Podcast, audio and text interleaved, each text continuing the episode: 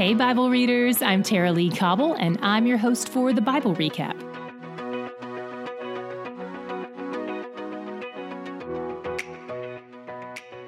Welcome to our May Reflections and Corrections episode. Let's start with the reflections.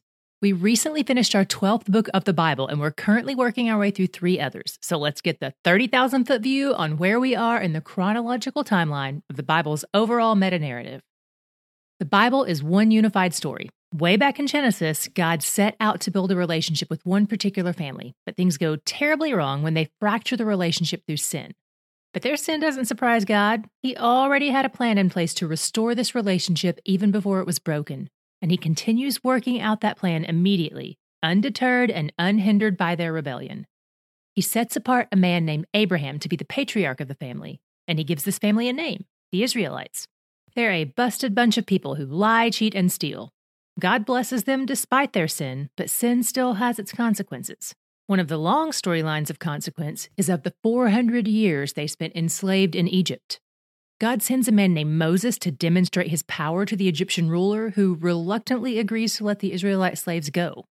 They flee to the desert, led by God and his servant Moses, and then, little by little, God gives these people the basic rules of how to have a stable society. All they've ever known is slavery under a cruel dictator. They've never seen good leadership demonstrated. They're a bunch of uncivilized, ungrateful people who have only just met God and Moses, and they're not keen on obeying either of them. But in the midst of their sin and stubbornness and foolishness, God knows that what their hearts need is Him. So He sets up camp among them in the desert. More than anything, He wants them to remember who He is to them, the God who rescued them out of slavery. He's trying to point them back to the truth that people who recognize Him as God can rely on His pattern of faithfulness, even when they are unfaithful. But they keep forgetting, and every time they forget, they either get fearful and disobey, or they get prideful and disobey. Their disobedience lands them a forty-year sentence in the desert wilderness. In the meantime, all the first generation dies off, and God raises up a new leader, Joshua, to lead them into the Promised Land. Joshua appoints plots of lands for all the tribes and commands them to eradicate their enemies who live there, the Canaanites. They spread out in the land, but it's so nice to not be in slavery or in the wilderness that this new life of luxury and ease makes them forget God, so they never fully conquer the land completely. There are still pockets of Canaanites all around. God has warned them repeatedly about the consequences, which are their enemies, the Canaanites, will become a snare to them and lead them away into apostasy. And that's exactly what happens. After Joshua dies, God raises up military leaders or judges to drive out the enemies who are leading them astray. But that doesn't deal with the problem of their hearts leading them astray. The Israelites do whatever they want, which results in near anarchy at times. And things grow continually worse in the Promised Land. Despite this, there are pockets of faithfulness among the Israelites and even among foreigners whose hearts have turned toward Yahweh. People like Rahab and Ruth, pagans who turn to follow God and his people and abandon their lifestyles that may fit with cultural norms, but that are actually unrighteous. God has been telling us all along that he's going to build his people from among every nation, and we're starting to see more and more evidence of that coming to pass. Then, God raises up a prophet named Samuel, who takes on the task of leading the people. But what they really want is a king. God tells Samuel to give the people what they want, but that it's not going to go well for them.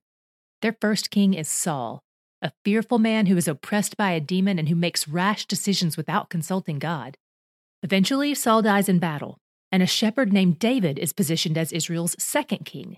He's a man after God's own heart, but he's still deeply flawed. He makes a few wicked decisions that mark him for life, but they don't mark him for eternity.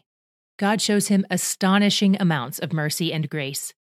David deals with the consequences of his sin for the rest of his life, and is eventually succeeded on the throne by Israel's third king, Solomon. Solomon is known as the wisest man who ever lived, which bodes well for him as a king. He has a bit of a problem with womanizing and worshiping other gods, but Yahweh is generous to him nonetheless. In fact, God has even promised him that he will be the one to build Israel's first temple, the place where God will come to dwell among his people in the midst of the Promised Land. Okay, that's all for the reflections part of this episode. Let's talk about our corrections. These are the things I want to correct or amend from this month, and one thing I want to add on top of those that sort of ties it all together. The first thing may seem like a small and unnecessary edit, but it's actually not. There were three spots in the Psalms where I said something like, David preached the gospel to himself. The reality is, David preached the truth to himself, but the gospel is a very specific truth. David preached the truth about who God is, but it wasn't specific to the gospel. The word gospel means good news. Much of the Old Testament has shades of the good news in it where it prophesies about Jesus and foreshadows his coming, but the gospel specifically looks like this. We're born into sin, enemies of God by birth, and all God's laws only serve to reveal exactly how much we're desperately in need of salvation. So, God the Son came to earth in the form of a baby named Jesus who lived the perfect life we couldn't, then died to pay our sin debt, then rose from the dead. He accomplished all we couldn't and offered that to us for free because we have literally nothing to pay him with since we were the ones in debt to begin with. That is the gospel. Yes and amen. The second thing is somewhat related. Regarding David's sin against Bathsheba, we heard from lots of you who've been the victims of the types of sexual assault and sin that have been more of an act of power and not of violence, and you told us it was comforting to you to hear someone call that kind of act rape, because even though the act may not have been described as violent, you certainly were violated. And it was comforting to see that God does not approve, that God is grieved over what happened to you. For others, hearing that word unexpectedly may have been upsetting, and others may feel like it's inaccurate. So for those of you who are upset by it, I want to offer a sincere apology. I am deeply sorry for what happened to you and for any pain I might have added to that. And for those who felt like it was inaccurate, you're totally welcome to disagree. We like to encourage listeners to take what's helpful and leave what's not. Or as we like to say, eat the meat and spit out the bones. Or if you're vegetarian, eat the watermelon and spit out the seeds. You've probably noticed that I often try to give a diverse perspective on things that are open-handed in Scripture, but I'm not always going to do that perfectly. When it comes to inserting my views on something, I try to use a light hand with that unless I feel like it's a place where Scripture has been clear. And again, when I do that, you're free to disagree. We're all still friends. We're all on the same team here. But I do make a lot of mistakes, and I'm grateful for your grace and patience in those areas. Case in point, I just found out that I'd used the word astrological three times in this podcast when I meant astronomical. So yeah, oops. The third thing, and by the way, these are all about David. We heard from lots of you who struggled with how David could be a man after God's own heart after all his sins. I didn't really cover this, so my correction is that I probably should have. What does that phrase mean? Instead of looking for what it means about David, let's look at what this means about God. How merciful and forgiving must God be if he can know all the sins David would ever commit and still say, he's mine? Unlike Saul, who was the king the Israelites demanded, David is the king God chose for Israel. That should give us all hope, because I am a sinner just like David, deserving of hell and death, but I've been rescued by a merciful God and used for his purposes. If you're looking for a book to tell you how great and worthy and deserving you are, the Bible is not that book.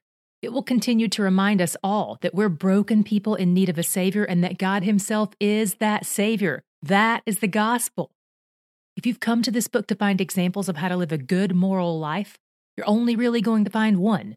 Everyone else is busted. There's only one hero in this book. His name is Jesus. The Bible refuses to let us wear rose-colored glasses when we look at any of the people we've grown up admiring. They may possess good qualities, but they'll always be imperfect and sinful and in need of a Savior, just like us. Listen, I know this is hard for a lot of you. A lot of you have been disillusioned by Samson and devastated by David. Some of you are frustrated with God for all the people he keeps killing. I get it. I've been there. In fact, not long ago, I was a guest on a podcast where I talked about my struggles when I was in that same spot where you are right now. I'd love for you to give it a listen. It's hard to dig into some of these topics in an eight-minute daily podcast because we don't have time for deep dives on T B R. So I'm hopeful that some part of the story I had time to share on this other podcast will be an encouragement to you. We'll link you to it in the show notes, or if your app doesn't have show notes, search your podcatcher for The Renew You Podcast, episode thirty-seven. Don't give up. God brought you here for a reason. He has pursued you to this very spot, and he's not going to give up on you, so you might as well lean in.